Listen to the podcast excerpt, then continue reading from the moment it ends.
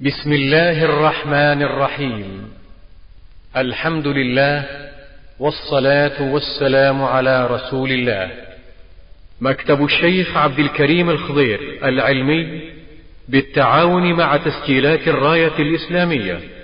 يقدم شرح كتاب جوامع الأخبار للعلامة عبد الرحمن السعدي رحمه الله. لفضيلة الشيخ الدكتور عبد الكريم بن عبد الله الخضير حفظه الله. السلام عليكم ورحمة الله وبركاته. الحمد لله رب العالمين. صلى الله وسلم وبارك على عبده ورسوله نبينا محمد وعلى آله وصحبه أجمعين. سم. بسم الله الرحمن الرحيم. الحمد لله رب العالمين. صلى الله وسلم وبارك على نبينا محمد وعلى آله وصحبه أجمعين. قال المؤلف العلامة الشيخ عبد الرحمن بن ناصر السعدي عليه رحمة الله تعالى في كتابه جوامع الأخبار الحديث السادس والسبعون عن أبي هريرة رضي الله عنه قال قال رسول الله صلى الله عليه وسلم يضحك الله إلى رجلين يقتل أحدهما الآخر يدخلان الجنة يقاتل هذا في سبيل الله فيقتل ثم يتوب الله على القاتل فيسلم فيستشهد متفق عليه. هذا الحديث حديث أبي هريرة. رضي الله عنه يقول رسول الله صلى الله عليه وسلم يضحك الله إلى رجلين. وفي هذا إثبات صفة الضحك لله جل وعلا. على ما يليق بجلاله وعظمته إلى رجلين يقتل أحدهما الآخر. يدخلان الجنة. يقاتل هذا في سبيل الله فيقتل. ينال الشهادة على يد هذا الرجل الذي قتله ظلما وعدوانا ثم يتوب الله جل وعلا على هذا القاتل يوفق هذا القاتل للتوبة النصوح بشروطها والتوبة تهدم ما كان قبله. قد يكون هذا القاتل كافر ثم يسلم. الإسلام يجب ما قبله. أو يكون عاصيا باغيا يقتل أخاه المسلم بغير جناية ثم يمن عليه الرب جل وعلا بالتوبة النصوح التي تهدم ذلك الذنب العظيم فيسلم إن كان كافرا أو يتوب إن كان باغيا فيقاتل في سبيل الله فيقتل فيستشهد. وكل من الشهيد الأول والشهيد الثاني في الجنة. ولا شك أن أمرهما عجب. يجتمع اثنان في الجنة أحدهما قتل الآخر. مع ما جاء من نصوص الكتاب والسنة القطعية من تعظيم شأن القتل وهذا القاتل والمقتول كلاهما في الجنة بالمقابل جاء إذا التقى المسلمان بسيفيهما فالقاتل والمقتول في النار. هنا القاتل والمقتول في الجنة وهناك القاتل والمقتول في النار لأنه هنا قتل المقتول ظلما فهو شهيد. تاب هذا القاتل فقتل مثل أخيه ظلما فنال الشهادة. أما في الحديث الآخر إذا التقى المسلمان بسيفيهما فالقاتل والمقتول في النار إذا تقاتلا على الباطل. وفي الفتن التي لا يدرى ما وجهها لا شك أن مثل هذا القاتل ارتكب أمرا عظيما وجرما خطيرا فهو في النار. والمقتول قالوا هذا القاتل فما بال المقتول؟ قال كان حريصا على قتل صاحبه. كان حريصا على قتل صاحبه. فبنيته دخل النار. وهذا من أحاديث الوعيد. يدخلون النار إذا كانوا مسلمين ثم ينقون ويهذبون. ومآلهم إن شاء الله تعالى يجزم على كل حال القتل شأنه عظيم. وخطره جسيم. والإقدام عليه دلالة على رقة في الدين. أو خلل في العقل. والله المستعان. نعم. أحسن الله إليكم الحديث السابع والسبعون عن أنس رضي الله عنه. قال قال رسول الله صلى الله عليه وسلم لا يتمنين أحدكم الموت لضر لضر أصابه. فإن كان لابد فاعلا فليقل اللهم أحيني ما كانت الحياة خيرا لي وتوفني إذا كانت الوفاة خيرا لي. متفق عليه. حديث أنس رضي الله تعالى عنه قال قال رسول الله صلى الله عليه وسلم لا يتمنين أحدكم الموت لضر أصابه لضر نزل به. هم مرض فقر ديون مشاكل. لا يجوز للمسلم أن يتمنى الموت. لماذا؟ لأنه يقطع الحياة التي يتعبد فيها المسلم لله جل وعلا فيكسب فيها الحسنات لعلك أن تخلف تؤخر أيام فيها الصيام وفيها الصلاة وفيها الذكر فأنت تسعى لانقطاع الخير. الأمر الثاني أن فيه اعتراض على القدر اعتراض ظاهر على القدر فلا شك أن مثل هذا لا يجوز. ولذا جاء النهي عن تمني الموت بسبب الضر. يقول فإن كان لا بد فاعلا يعني جاء أمر لا يكاد يطيقه والنفوس لا شك أنها قد ينزل عليها أمور لا تطيقه إلا بإعانة الله وتثبيته. فإن كان لابد فاعلا فليقول اللهم أحيني ما كانت الحياة خيرا لي. العلم عند الله جل وعلا.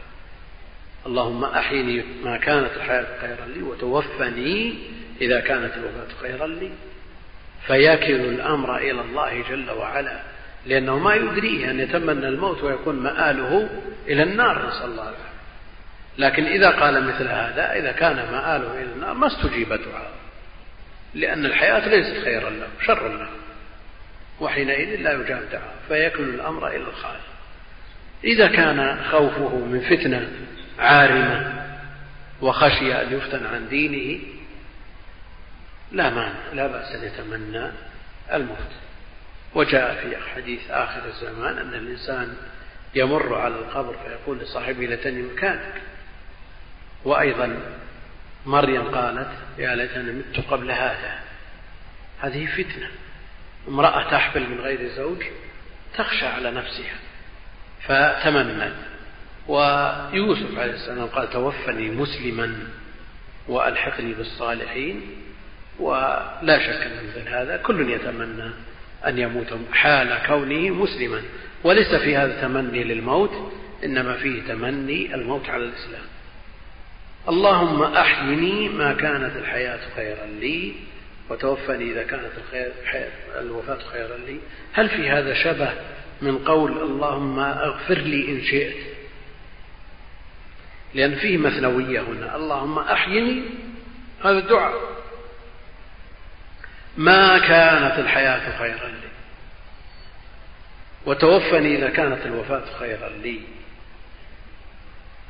لهذا الطلب فيه تردد. لأنه لا يدري ما الخير. هل هو في الحياة أو في الموت؟ فوكل ذلك الاختيار إلى الله جل وعلا. أما قول اللهم اغفر لي المغفرة خير محض. فلا يقرأ فلا يجوز أن يقترن بالمشيئة. بقي أنه إذا كان الدعاء بلفظ الخبر لا بلفظ الأمر فإنه يجوز اقترانه بالمشيئة.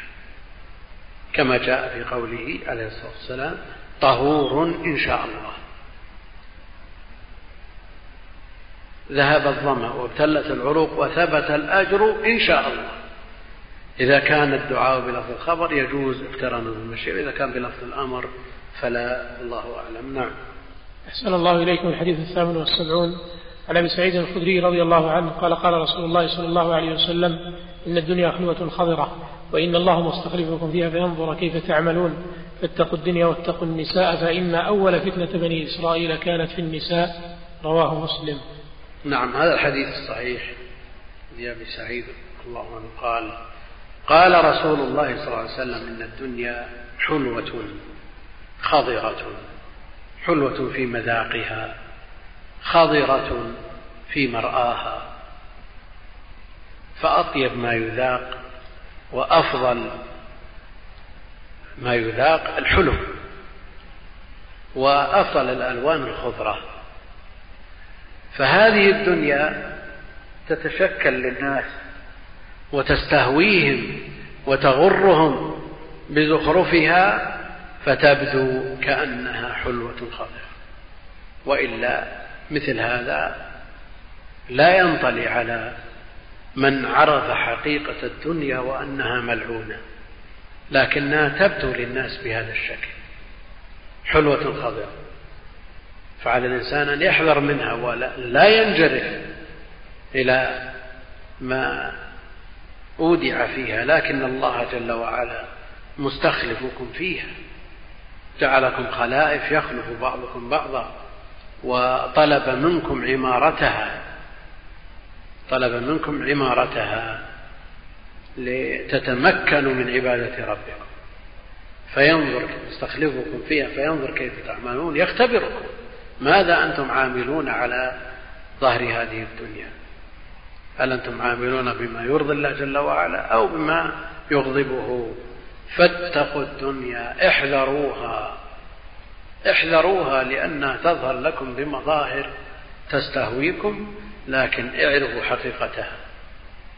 وأنها دار ممر وعبور وليست دار مقر. كرجل استظل في ظل دوحة. مثل هذا آه، يطيل الأمل. كن في الدنيا كأنك غريب أو عابر سبيل. من تصور نفسه غريب أو عابر سبيل هذا لن يركن إلى الدنيا. فمثل هذا يتقي الدنيا ويقبل على ما هو بصدده وما خلق من أجله وهو العبودية لله جل وعلا. واتقوا النساء. لا شك أن النساء فتنة. وإذا خرجت المرأة استشرفها الشيطان وتبعتها الأنظار فعلى المرأة أن لا تكون سببا في إضلال الناس وإغوائهم عليها إذا خرجت أن يكون خروجها لحاجة وإلا فالأصل هو القرار في البيت. كما قال جل وعلا وقرن في بيوتكن لكن إذا خرجت المرأة لا تكون سببا في إضلال الناس وإغوائهم. وفتنتهم تخرج تفلة غير متطيبة ولا لئلا تفتن الناس. وبالمقابل على الرجل أن يغض بصره ويصرفه عن النساء. فاتقوا النساء فإن أول فتنة بني إسرائيل كانت في النساء. أول فتنتهم كانت في النساء. ثم بعد ذلك استدرجوا في المعاصي بعد هذه الفتنة وزاولوا غيرها من الفتن إلى أن خرجوا من دينهم والله المستعان. نعم. أحسن الله إليكم. الحديث التاسع والسبعون. عن أبي هريرة رضي الله عنه قال قال رسول الله صلى الله عليه وسلم الإيمان بضع وسبعون أو بضع وستون شعبة. أعلاها قول لا إله إلا الله وأدناها إماطة الأذى عن الطريق والحياء شعبة من الإيمان. متفق عليه. نعم هذا حديث الشعب. حديث مشهور عند أهل العلم مخرج في الصحيحين وغيرهما. الإيمان سبق تعريفه بأنه قول باللسان واعتقاد بالقلب بالجنان وعمل بالأركان. وشعبه تدل على صحة هذا التعريف لأن منها ما هو قول باللسان ومنها ما هو عقد بالقلب ومنها ما هو عمل بالأركان. بضع وسبعون أو بضع وستون على الشك والبضع ما بين الثلاث إلى التسع. شعبة خصلة. أعلاها أعلى هذه الشعب وهذه الخصال قول لا إله إلا الله التي هي كلمة الإخلاص وكلمة التوحيد. ولا يصح إسلام ولا دخول في الإسلام إلا به. أمرت أن أقاتل الناس حتى يقولوا لا إله إلا الله. ولا إله تنفي جميع ما يعبد من دون الله وإلا الله تثبت أنه هو المعبود الحق أنه لا معبود بحق سواه أعظمها لا إله إلا الله وأدناها أقلها إماطة الأذى عن الطريق إماطة الأذى عن الطريق تزيل الأذى عن طريق الناس. هذه شعبة من شعب الإيمان. فلا يترفع الإنسان إذا وجد ما يؤذي الناس في طريقهم.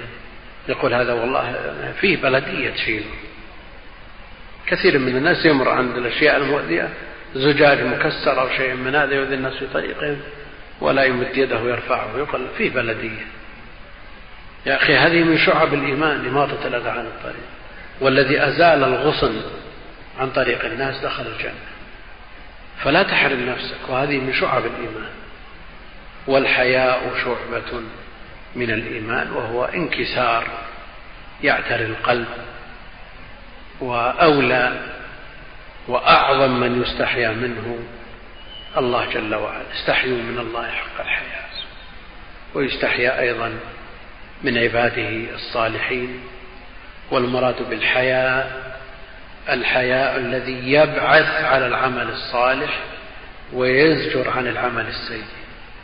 أما الخجل الذي يمنع من مزاولة الأعمال الصالحة كالأمر والنهي والدعوة والتعليم مثل هذا ليس بحياء. الحياء لا يأتي إلا بخير وهذا جاءك بشر فليس من الحياء الشرعي. وإن تعارف الناس على تسميته حياء وهو في الحقيقة خجل. مثل هذا ليس هو المقصود هنا. اجتهد العلماء في عد هذه الشعب. مما ورد في الكتاب والسنة مما أطلق عليه اسم الإيمان فأوصلوه إلى هذه العدة وابن حبان له آه، طريقة في استخراج الشعب وابن حجر أيضا له طريقة وكل له طريقة. لأنه جاء الحديث هكذا مجملا أعلاها وأدناها. ومن أمثلته الحياء وبقية الشعب ما عدت وللبيهقي كتاب اسمه شعب الإيمان. نعم. أحسن الله إليكم الحديث الثمانون. عن عدي بن حاتم رضي الله عنه قال قال رسول الله صلى الله عليه وسلم ما منكم من أحد إلا سيكلمه ربه ليس بينه وبينه ترجمان. فينظر أيمن منه فلا يرى إلا ما قدم وينظر أشأم منه فلا يرى إلا ما قدم. ينظر بين يديه فلا يرى إلا النار تلقاء وجهه. فاتقوا النار ولو بشق تمرة فمن لم يجد فبكلمة طيبة متفق عليه. ما منكم من أحد أحد نكرة في سياق النفي ودخلت عليها من للتأكيد لتأكيد هذا العموم إلا سيكلمه ربه. ما منكم. الخطاب لمن؟ لكل من يتأتى منه المخاطبة من المسلمين. ومن أهل العلم من يقول من المخلوقين من المسلمين وغيرهم. لكن الخطاب لا شك أنه للمسلمين. ما منكم من أحد لمن ينتفع بالخطاب إلا سيكلمه ربه ليس بينه وبينه ترجمان. يناقش الناس يناقش الخلاق كلهم منذ أول مخلوق إلى آخر مخلوق. يعني إذا كنت في مدرسة فيها ثلاثمائة طالب هل يتولى الامتحان شخص واحد أو لجان؟ لجان للامتحانات. لكن تصور الخلائق تصور الخلائق منذ بدء الخليقة من آدم إلى قيام الساعة.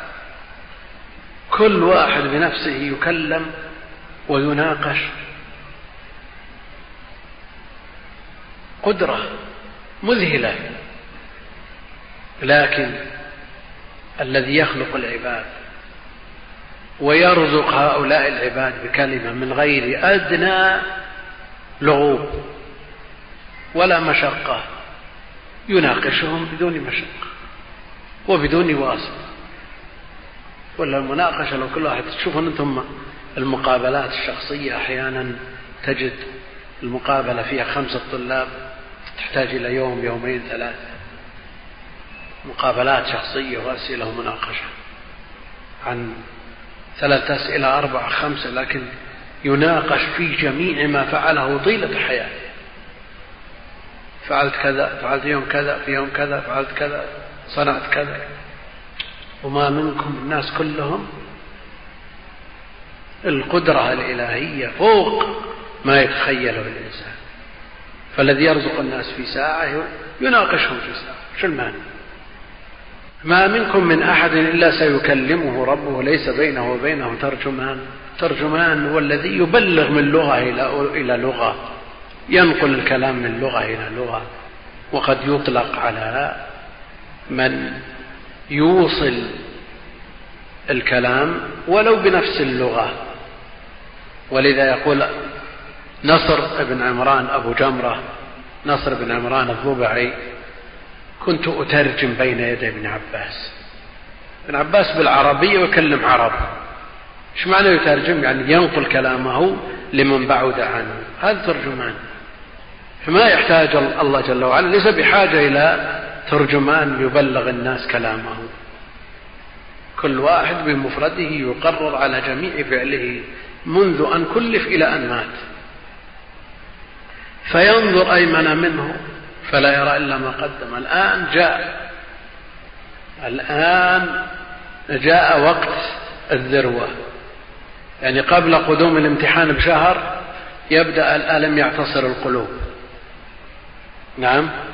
وكل يوم يزيد الألم ويزيد الاستعداد. تبدأ الاختبارات والناس على أعصابهم. تنتهي الاختبارات تجعل ساعة الصفر. النتيجة وأحلك الظروف إذا قيل الآن تعلق النتائج. ما في عاد ما في إلا أنت ما إلا أنت جواب جوابك. ينظر أيمن منه فلا يرى إلا ما قدم. ما فيه الحسنات اللي هو.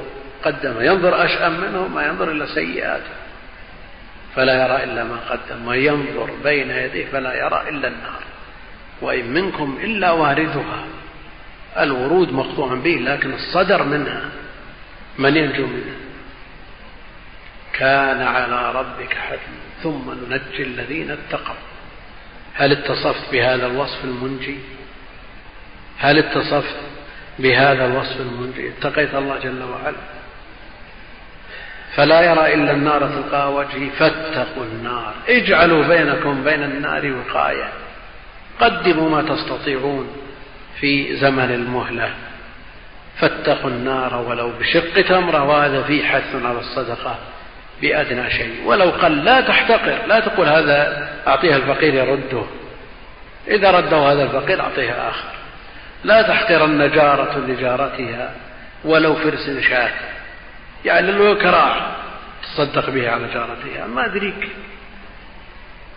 فاتقوا النار ولو بشق تمرة فمن لم يجد. ما عنده ما يتصدق به. فبكلمة طيبة. كلمة طيبة. استقبل بها أخاك.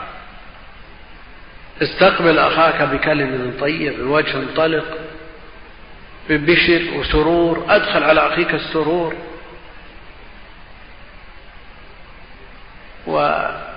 وواقع بعض طلاب العلم هدانا الله وإياهم الاستقبال عندهم في خلل. ولا شك أن هذا خلل في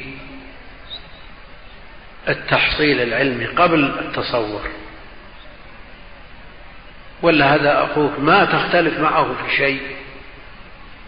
يعني هل تتصور أنك أنت وزميلك لا تجد زميل تتطابق معه في وجهة النظر مئة بالمئة؟ مستحيل. الصحابة خيار الخلق بينهم خلاف. فإذا وجد خلاف بين المسلم وأخيه وطالب العلم على وجه الخصوص والعالم مع زميله يوجد نفرة وفرقة ويرضى الشيطان بمثل هذا التحريش وينفخ مثل هذه الأمور فتتضاعف وتزيد. والأمة عموما ليست بحاجة إلى مزيد من الفرقة والتناحر والتشاحن هي بحاجة إلى الألفة والتآلف. والمقصود أن الناس بحاجة إلى تعارف وتآلف وتآخي. فمن لم يجد في بكلمة طيبة والنصوص صحيحة صريحة في هذا نعم يبقى أن من المسلمين من فيه شر على المسلمين. وضرر محض عليهم مثل هذا لا مانع أن يحذر منه بقدر الحاجة أما بعض الأمور المبنية على الظنون والشكوك والأوهام هذه لا يرتب عليها نتائج. والله المستعان. سم. أحسن الله إليكم. حديث الحادي والثمانون. عن أبي هريرة رضي الله عنه عن النبي صلى الله عليه وسلم قال دعوني ما تركتكم فإنما أهلك من كان قبلكم كثرة سؤالهم واختلافهم على أنبيائهم. فإذا نهيتكم عن شيء فاجتنبوه وإذا أمرتكم بأمر فأتوا منه ما استطعتم. متفق عليه. نعم هذا الحديث يقول فيه عليه الصلاة والسلام دعوني ما تركتكم.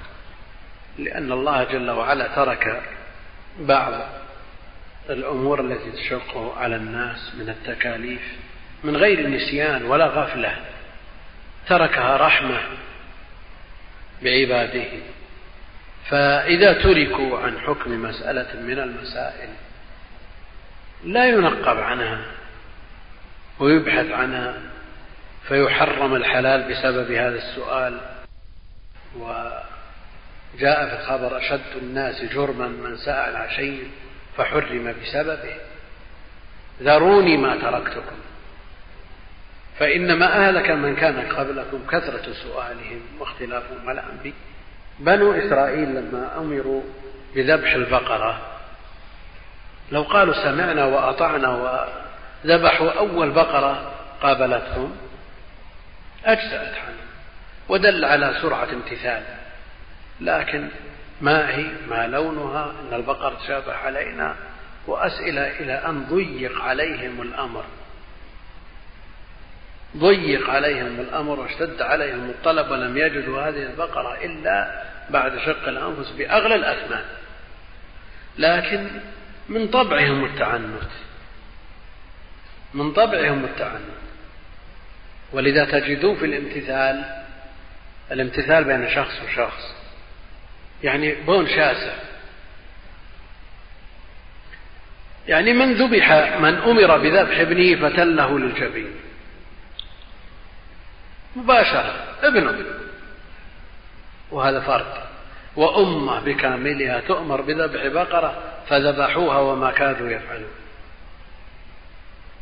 بنو إسرائيل أمة متعنتة متغطرسة أصحاب أسئلة وأصحاب حرج وعنت وضيق فلا ينبغي للمسلم أن يشافههم فيها مسلم يستمع الحق ويعمل ويستمع ما ينهى عنه فيكف. فإنما أهلك من كان قبلكم كثرة السؤال واختلافهم على أنبيائهم. اختلافهم على أنبيائهم. يقول عليه الصلاة والسلام فإذا نهيتكم عن شيء فاجتنبوه. نعم المناهي وما ينهى عنه ليس فيه مثنوية. خلاص نهيت كفر. وإذا أمرتكم بأمر فأتوا منه ما استطعتم لأنه لا يتصور عدم الاستطاعة في المحظور. لا يتصور لأن المحظور الأصل فيه عدم والعدم لا لا يستحيل في حق أحد. بينما الإيجاد إيجاد الفعل قد يعجز عنه أو عن بعضه كثير من الناس. ولذا جاء فإذا نهيتكم عن شيء فاجتنبوا بدون تردد. وإذا أمرتكم بأمر فأتوا منه ما استطعتم. ولذا يقرر أهل العلم أن ارتكاب المحظور أعظم من ترك المأمور. أخذا من هذا الحديث إذا نهيتكم عن شيء فاجتنبوه. بدون تردد إذا أمرتكم بأمر فانظروا هل تستطيعون ولا تستطيعون؟ لأنه بالإمكان أن يقال فإذا نهيتكم عن شيء فاجتنبوا منه ما استطعتم. نعم لأن الإنسان قد يضعف أمام بعض المنهيات. تحمله نفسه على ارتكاب بعض المحرمات. لكن هذا ما في خيار. ما في خيار ارتكب ارتكب حرام. ما يقول والله غالبتني نفسي وعجزت اصبر. لا ما في اجتنبوه. بينما المأمور ائتوا منه ما استطعتم وهذا يدل على أن شأن المنهي أعظم من شأن المأمور به وهذا مأخوذ من هذا الحديث وعليه جل أهل العلم. ولذا يقررون أن درء المفاسد مقدم على جلب المصالح. تبعا لهذا.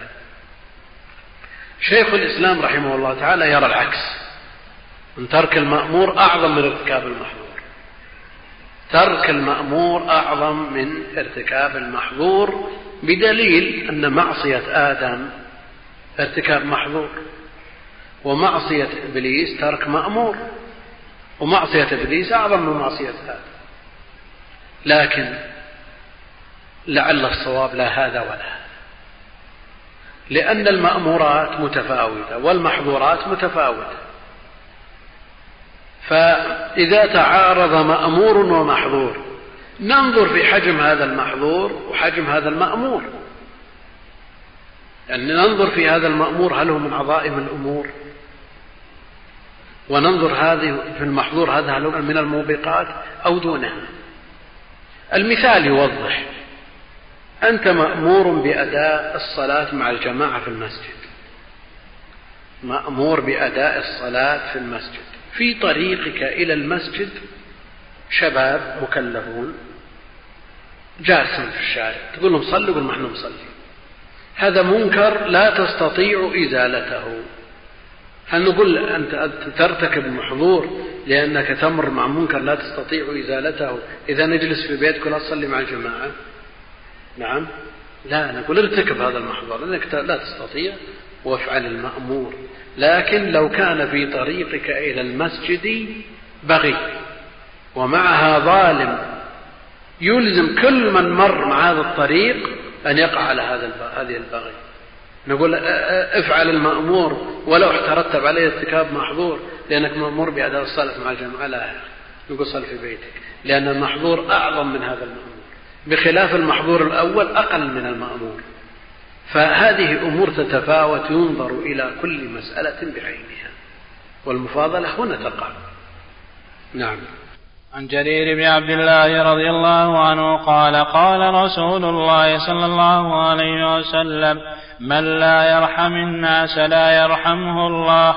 متفق عليه. نعم لا شك أن الجزاء من جنس العمل. فمن لا يرحم الناس لا يرحمه الله. ومفهومه أن من يرحم الناس يرحمه الله. كما جاء في الحديث المسلسل بالأولية الراحمون يرحمهم الله. الراحمون يرحمهم فمن جبل على العطف على الناس ورحمتهم يبشر برحمة الله جل وعلا. من جبل على العفو والتسامح يبشر من الله جل وعلا بالعفو والتسامح. من جبل على التشديد على الناس والتضييق عليهم الجزاء من يسعى والإنسان لا يلوم إلا نفسه. لا يلوم إلا نفسه. فعلى هذا من ولاه أمر الناس؟ ولاه أمر أسرة. عليه أن يرحمهم ويلطف بهم ويرفق بهم ليرحم يوم القيامة. نعم. عنده جيران يلاطفهم ويمازحهم ويرحمهم ويحنو عليهم ويعطف على ضعيفهم ويحترم ويبشر. وأن الجزاء من جنس بخلاف ما إذا كان فظا غليظا على الناس شتاما صخابا هذا يحتاج أو جزاؤه مثل عمله. لا يوفق به ولا يرحم. فلا شك حديث المسلسل بالأولية إلى يومنا هذا. يقول حدثني فلان وهو أول حديث سمعته منه. قال حدثني فلان وهو أول حديث سمعته منه. قال حدثني فلان وهو إلى من؟ إلى سفيان. إلى سفيان بن عيينة. متسلسل إلى يومنا هذا. هذا حديث يسمى المسلسل بالأولية. قول كل راوي من رواته وهو أول حديث سمعته منه واللي عنده إجازة لابد أن يكون مر عليه أن يكون أول حديث سمعه. طلاب الحديث عندهم إجازات نعم. الحديث الراحمون يرحمهم الرحمن ارحموا من في الأرض يرحمكم من في السماء. ارحموا من في الأرض يرحمكم من في السماء. الإنسان هل الإنسان غني عن رحمة الله جل وعلا ليس بغني إنما هو بأمس الحاجة إلى الرحمة. فإذا كان محتاجا إلى الرحمة يرحم الناس. والله المستعان. نعم. أحسن الله إليكم. الحديث الثالث والثمانون. عن أنس بن مالك رضي الله عنه قال قال رسول الله صلى الله عليه وسلم من أحب أن يبسط له في رزقه وينسأ له في أثره فليصل رحمه. متفق عليه.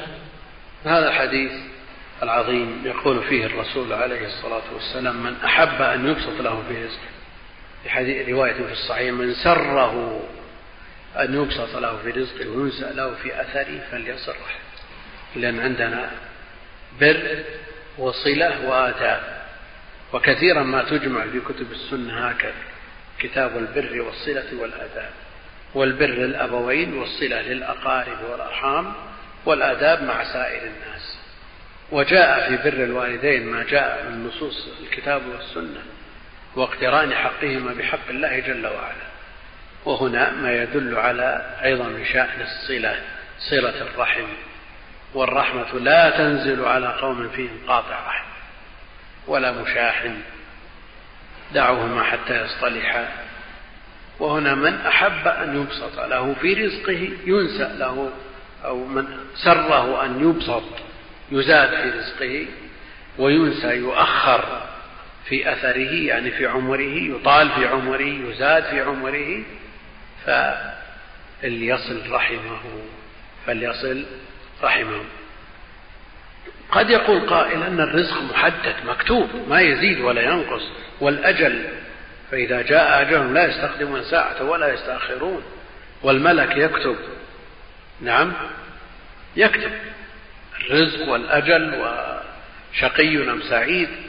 نعم يكتبه في بطن أمه. كيف هنا يدل على أن الرزق يزاد؟ بدلا من أن يكون رزقه المكتوب في عمره كله كذا ألف يزيد شو المعنى. وبدلا من أن يكون عمره ستين سنة يصير سبعين إذا وصل رحمه. هذا مفاد الحديث. ولذا من أهل العلم من يرى أن الزيادة حسية في البابين. حسية. وهذا المكتوب وهذه الزيادة لا شك أن فيها نوع معارضة في الظاهر لما ثبت في اللوح المحفوظ. إذا كانت الزيادة حقيقية عمره ستين سنة زيدوا عشر بسبب الصلة. فأين ذلك من قوله جل وعلا فلا يستأخرون ساعة ولا يستقدمون أما بالنسبة للآية فهي إذا جاء الأجل. والحديث فيما إذا لم يحضر الأجل. آه، هذه الزيادة عند من يقول بأنها زيادة حسية حقيقية. يقول ما المانع؟ أن ما في أيدي الملائكة وما يطلع عليه الملائكة في اللوح المحفوظ يمكن أن يتغير. أما ما في علم الله جل وعلا فإنه لا يتغير لأن الله كتب له من الأصل علم جل وعلا أنه يصل رحمه ويكون عمره سبعين سنة. وأبدى لملائكته ستين إن وصل سبعين. فيصل فالمتغير ما في علم الملائكة. أما ما في علم الله جل وعلا فإنه لا يتغير لأنه يعلم ما كان وما يكون وما لم يكن. لو كان كيف يكون؟ نعم لا تخفى عليه خافية. من أهل العلم من يرى أن الزيادة معنوية. وليست حقيقية لأن الآجال محددة مقدرة لا تزيد ولا تنقص لكنها معنوية. كم من شخص عاش أربعين خمسين سنة أنجز في هذه السنين القليلة ما ينجزه غيره في مئة سنة وأكثر نعم. كم؟ يعني إذا وجدنا الأئمة الكبار إذا قسنا مؤلفاتهم بأعمارهم وجدنا يعني شيء ما يخطر على بال لو قسناهم بأنفسنا. يعني قسمت مؤلفات ابن الجوزي مثلا على عمره باليوم وجد له من المؤلفات في كل يوم تسع كراريس. كثيرة جدا. النووي مات عن 45 سنة واشترك من التراث من العلم النافع. شيخ الإسلام شيخ الإسلام ولد سنة واحد وستين وستمائة يعني تسعة وثلاثين وثمان وعشرين. نعم كم؟ سبع وستين سنة. لكن شوف المؤلفات شوف البركة في الوقت. تأليف وتعليم وجهاد وسجون وأمور عظائم. يكتب الفتوى في جلسة وما تورط على الأرض مستوفز يكتب فتوى في 230 صفحة. يقول صاحبها مستوفز يريدها ولا الشيخ بيبسط بعد. 230 صفحة. 230 صفحة رسالة ماجستير يمكث فيها الطالب سنتين على الأقل. نقض التأسيس لشيخ الإسلام ابن تيمية أنا أجزم بأن شيخ الإسلام ما أخذ عليه شهر. يكتب. أجزم جزم أن الشيخ ما أخذ عليه شهر. لأن الشيخ رحمه الله ما يرفع القمر في الكتاب. ويحقق هذا الكتاب. والتأليف الذي هو تأسيس أشد من التحقيق. يحقق هذا الكتاب بأربعين سنة. كيف أربعين سنة؟ ثمان رسائل دكتوراه كل واحد خمس سنين. المسألة شو البركات كيف؟ يذكر عن بعض أهل العلم أنه يقرأ كذا في اليوم وأحيانا بعضهم يقرأ مجلد. يعني ابن حجر قرأ المعجم الصغير الطبراني في ساعات مجلد وقرأ مسلم في أربعة أيام وقرأ كذا. وين هذه الأعمال؟ فضلا عن الأئمة الذين حفظوا في سبعمائة ألف حديث ستمائة ألف حديث خمسمائة. وين؟ الواحد من من طلاب العلم في عصرنا إذا حفظ الأربعين لو ما تقول الحافظ كان يمكن يصير بنفسه صحيح. هنا تكمن البركات. علم وعمل وتدريس النووي 12 درس باليوم. 12 درس. والواحد منا إذا حضر درس نصف غفلة ولا يرتسي وينام ولا يتغافل ولا ونياتنا الله أعلم بها كأنه جاء من رأس أكبر عدو للمسلمين إذا حضر هذا الدرس. مشكلة رؤية العمل عائق عن العمل. فلا شك أن البركة لا نهاية إذا رضي بارك. فلنسعى للأسباب التي بسببها نحصل على هذه البركات. ومن أعظم ذلك صلة الرحم. نعم. صلى الله إليكم الحديث الرابع والثمانون عن أبي موسى الأشعري رضي الله عنه قال قال رسول الله صلى الله عليه وسلم المرء مع من أحب. متفق عليه. هذا الحديث حديث عظيم. ينبغي للمسلم أن يفرح به أشد الفرح كما فرح به الصحابة. لكن ليست المسألة دعوة ولا أماني.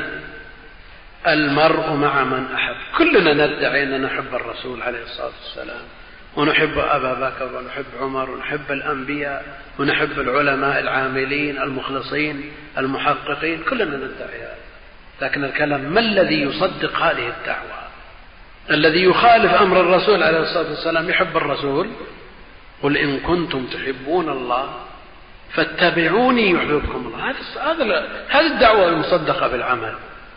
فالذي يعصي الله جل وعلا ويعصي أوامر الرسول عليه الصلاة والسلام كاذب في دعواه. تعصي الإله وأنت تزعم حبه. هذا لعمري بالقياس شنيع. لو كان حبك صادقا لأطعته إن المحب لمن يحب مطيع. الرسول يأمرك بالأمر وينهاك عن النهي ولا يحرك فيك ساكن. وتقول أحب الرسول عليه الصلاة والسلام. كثير من المسلمين في أقطار الأرض آه، مخالفون مضادون للنبي عليه الصلاة والسلام ولأقواله ولأفعاله. وإذا جاء يوم المولد زعموا أنهم يحبون الرسول عليه الصلاة والسلام ويرمون من لا يزاول هذه الأمور البدعية بعدم محبة النبي عليه الصلاة والسلام ويزعمون أنهم هم الذين يحبون هذا كلام ليس صحيح إنما من يحب أحد لا بد أن يتبعه. يعني على مستوى الأفراد الآن لو لو شخص يحب آخر أو يحب امرأة أعجب بها وأحبها تأمره بأدنى شيء فلا يطيعه هذا حب. هذا ليس بحب كاذب في حبه. لكن مع ذلك المرء مع من أحب فليكن تكن محبته لله ورسوله والصحابة والأتباع بإحسان والأنبياء مخلصا صادقا في محبته ليتحقق له هذا الوعد. نعم. أحسن الله إليكم. الحديث الخامس والثمانون عبد الله بن عمر رضي الله عنهما أن رسول الله صلى الله عليه وسلم كان إذا استوى على بعيره خارجا إلى سفر كبر ثلاثا ثم قال سبحان الذي سخر لنا هذا وما كنا له مقرنين وإنا إلى ربنا لمنقلبون. اللهم إنا نسألك في سفرنا هذا البر والتقوى ومن العمل ما ترضى. اللهم هون علينا سفرنا هذا واطوي عنا بعده. اللهم أنت الصاحب في السفر والخليفة في الأهل. اللهم إني أعوذ بك من وعثاء السفر وكآبة المنظر وسوء المنقلب. وسوء المنقلب في المال والأهل والولد وإذا رجع قالهن وزاد فيهن آيبون تائبون عابدون لربنا حامدون. رواه مسلم. نعم هذا الحديث في أذكار السفر ودعاء السفر. يقول كان إذا استوى كان تدل على الاستمرار كما هو معروف. كان إذا استوى على بعيره استوى يعني ركب. بعض الروايات إذا وضع رجله في الغرز خارجا إلى سفر كبر ثلاثا قائلا الله أكبر الله أكبر الله أكبر. ثم قال سبحان الذي سخر نزه الله جل وعلا عما لا يليق به الذي سخر له هذه النعمة. الذي سخر له هذه النعمة التي تنقله من بلد إلى بلد. ومن قطر إلى قطر. كلكم يدرك ما في المشي على الأقدام من صعوبة. نعم تصورك تمشي آلاف الأميال على قدميك. هذه صعوبة شديدة. وقل مثل هذا في الوسائل القديمة. لو كنت تقطع الفيافي والقفار تقطع القارات على حمار تصور المشقة اللاحقة بك. ومع ذلك تقول سبحان الذي سخر لنا هذا لأنه أفضل من المشي على الأقدام. تصور أنك على بعير وأنت في الليل والنهار تهز على هالبعير خمسة أشهر ستة أشهر هذا شيء. في رحلة ابن جبير من سواحل الشام إلى الأندلس ستة أشهر على السفينة ستة أشهر. والآن في ساعة. أو ساعتين يعني النعم تحتاج إلى شكر ومع ذلك لما قارب مشارف الأندلس جاءت عاصفة وردته إلى الشام في ثلاثة أيام. هذا الآن هيئ لنا من الأسباب شيء ما يخطر على البال. يعني أقل الوسائل الآن السيارة. ومع ذلك بإمكان الإنسان أن ينتقل من بلد إلى آخر ألف كيلو وهو جالس رجل على رجل كأنه في بيته. القهوة والشاي وكتب إن كان معه يقرأ ويطالع ويصحح يرد على التلفون يسأل ويفتي ويطمئن على يعني شيء ما. نعم نعم لكنها تحتاج إلى شيء. النعم إذا شكرت قرت. لكن هل نلاحظ من كثير من الناس شكر يقابل هذه النعم؟ كثير من الناس. يستعمل هذه النعم فيما لا يرضي الله جل وعلا مع الأسف الشديد. فنحن بحاجة إلى استمرار في الذكر والشكر لأن الشكر هو السبب الحقيقي في المحافظة على هذه النعم. وإذا أردنا أن نحافظ على هذه النعم ومن أعظمها نعمة الأمن علينا أن نشكر. ونسعى بتحقيق الأسباب والوسائل الحقيقية للمحافظة على هذا الأمن وهذه النعم التي نعيشها. سبحان الذي سخر لنا هذا وما كنا له مقرنين ما كنا مطيقين. ما نستطيع أن نصل إلى هذه الأمور. تواضع لله جل وعلا واعترف بأنك ضعيف. لا تستطيع أن تصل إلى هذه الأمور بجهدك وقدرتك. الإنسان إذا ركب سيارة جديدة رفع أنفه. تكبر على الناس كأنه هو الذي صنعها. الله المستعان. فما تخشى أن تسلب هذه النعمة أو تكون وبالا عليك تكون قبرا لك. وإنا إلى ربنا لمنقلبون. يتذكر المآل المآل إلى الله جل وعلا. فإذا تذكر ذلك بعثه ذا إلى العمل على ما يرضي الله جل وعلا. اللهم إنا نسألك هنا الدعاء. اللهم إنا نسألك في سفرنا هذا البر والتقوى لأن الإسفار وفيها الانتقال من الروتين على ما يقول الناس وفيه أيضا الانتقال من بلد إلى آخر تختلف فيه العادات والتقاليد والأعراف. قد ييسر له أمور لا تتيسر له في بلده إما ما مما يرضي الله أو مما يغضب الله. فليسأل الله جل وعلا أن ييسر له ما يعينه على البر والتقوى. ومن العمل ما ترضى. يسر لنا الأعمال التي ترضيك. ومع الأسف الكثير من شباب المسلمين وصل الأمر إلى الكهول أحيانا يسافرون الأسفار التي يزاولون فيها المعاصي والمنكرات. هذا خطر عظيم وخلل. نسأل الله السلامة والعافية. ويذكر بعض من يسافر آه، الرحلات الطويلة الدولية يشوف من الناس من من هو محافظ في بلده ومجرد ما تقلع الطائرة يتغير وضعه. هل هذا ذاكر لربه؟ شاكر لنعمه؟ نسأل الله السلامة والعافية. اللهم هون علينا سفرنا هذا لأن الأصل في السفر المشقة وأنه قطعة من العذاب يحتاج إلى أن ييسره الله جل وعلا ويذلله ويهونه واطوي عنا بعده المسافات البعيدة. يسأل الله جل وعلا أن يصل إلى غرضه في أقصر مدة واطوي عنا بعده. اللهم أنت الصاحب في السفر والخليفة في الأهل. نعم الصاحب في السفر. هذه المعية. فليسعى الإنسان أن تتحقق له المعية الخاصة بأن يكون مع المحسنين. من المحسنين ليكون الله معه جل وعلا. اللهم صاحب السفر والخليفة في الأهل يعني كما أنه معك بعلمه وحفظه هو أيضا مع أهلك هناك يحفظهم ويرعاهم. إذا بذلوا وبذلت أيضا أسباب الحفظ والرعاية وأن يكلأك الله جل وعلا بحفظه ورعايته ويكلأ أهلك كذلك. اللهم إني أعوذ بك من وعثاء السفر. السفر لا شك أن له باعتباره خروج عن المألوف.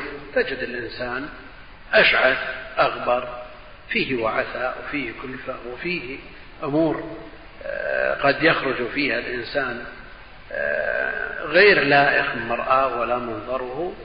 فيسأل الله جل وعلا أن يحفظ عليه توازنه. الذي يرضي الله جل وعلا وكآبة المنظر. اللهم إني أعوذ بك من وعثاء السفر من شدته وضيقه وأيضا كآبة المنظر. كون الإنسان يخرج مخرجا ومظهرا غير لائق وسوء المنقلب سوء المرجع. يعني كم من شخص يسافر مبتهج لرحلة ونزهة وكذا ثم يعاد به على سياق الإسعاف مثلا. هذا إن كان حيا. ويمكث بعد ذلك أيام أحيانا شهور وأحيانا سنين. هذه كآبة سوء المنقلب نسأل الله العافية. لكن هذا يهون عند سوء المنقلب المتعلق بالدين. ان بعض الناس يخرج من بلده منظره حسن وعنده أموال وراح النزهة يرجع فيه ما فيه من علل. لتعرض حادث مثل له هذا لا شك أنه سوء منقلب لكن هذا متعلق بأمر الدنيا. أسوأ من هذا أن إذا انقلب منقلبا سيئا في أمر دينه. يعني ذهب عفيف رجع فاجر ذهب محافظ على الصلوات رجع مخل بها ذهب محب للصالحين ومجال الصالحين ذهب المقصود أنه كم من إنسان خسر خسائر فادحة. منها ما يشعر به الإنسان ومنها ما لا يشعر به. كم من شخص سافر سفر ورجع ممسوخ القلب. نسأل الله السلامة والعافية. فيحتاط الإنسان في دينه ويحرص أشد الحرص أن لا يسافر إلى الأماكن التي فيها شهوات شبهات ويمكن من الخروج عن دينه بشبهة أو شهوة. والله المستعان.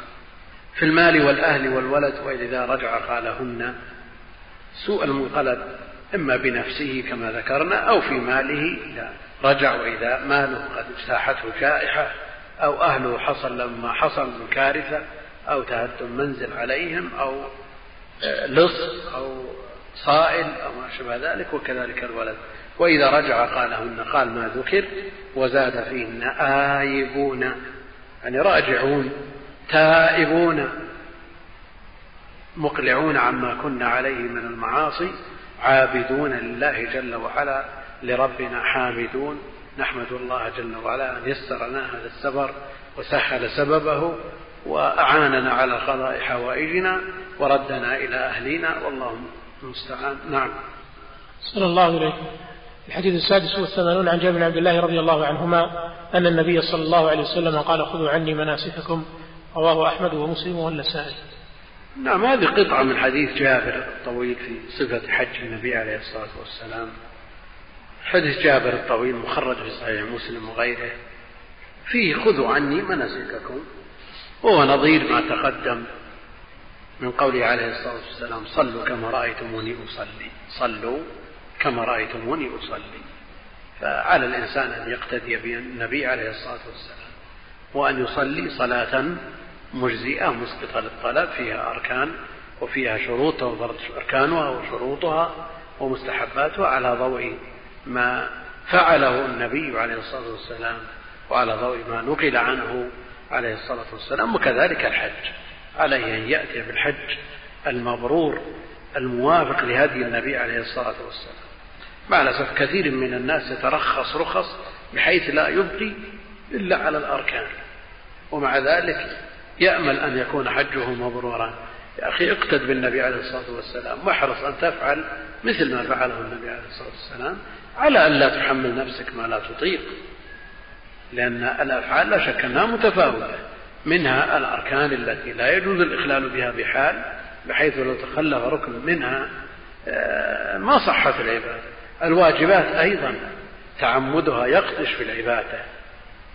نعم وأما بالنسبة للمستحبات على الإنسان أن يأتي منها بقدر ما يستطيع بحيث لا يشق على نفسه ويحرص على تطبيق السنن وأن يأتي بالعبادة على هدي النبي عليه الصلاة والسلام. نعم.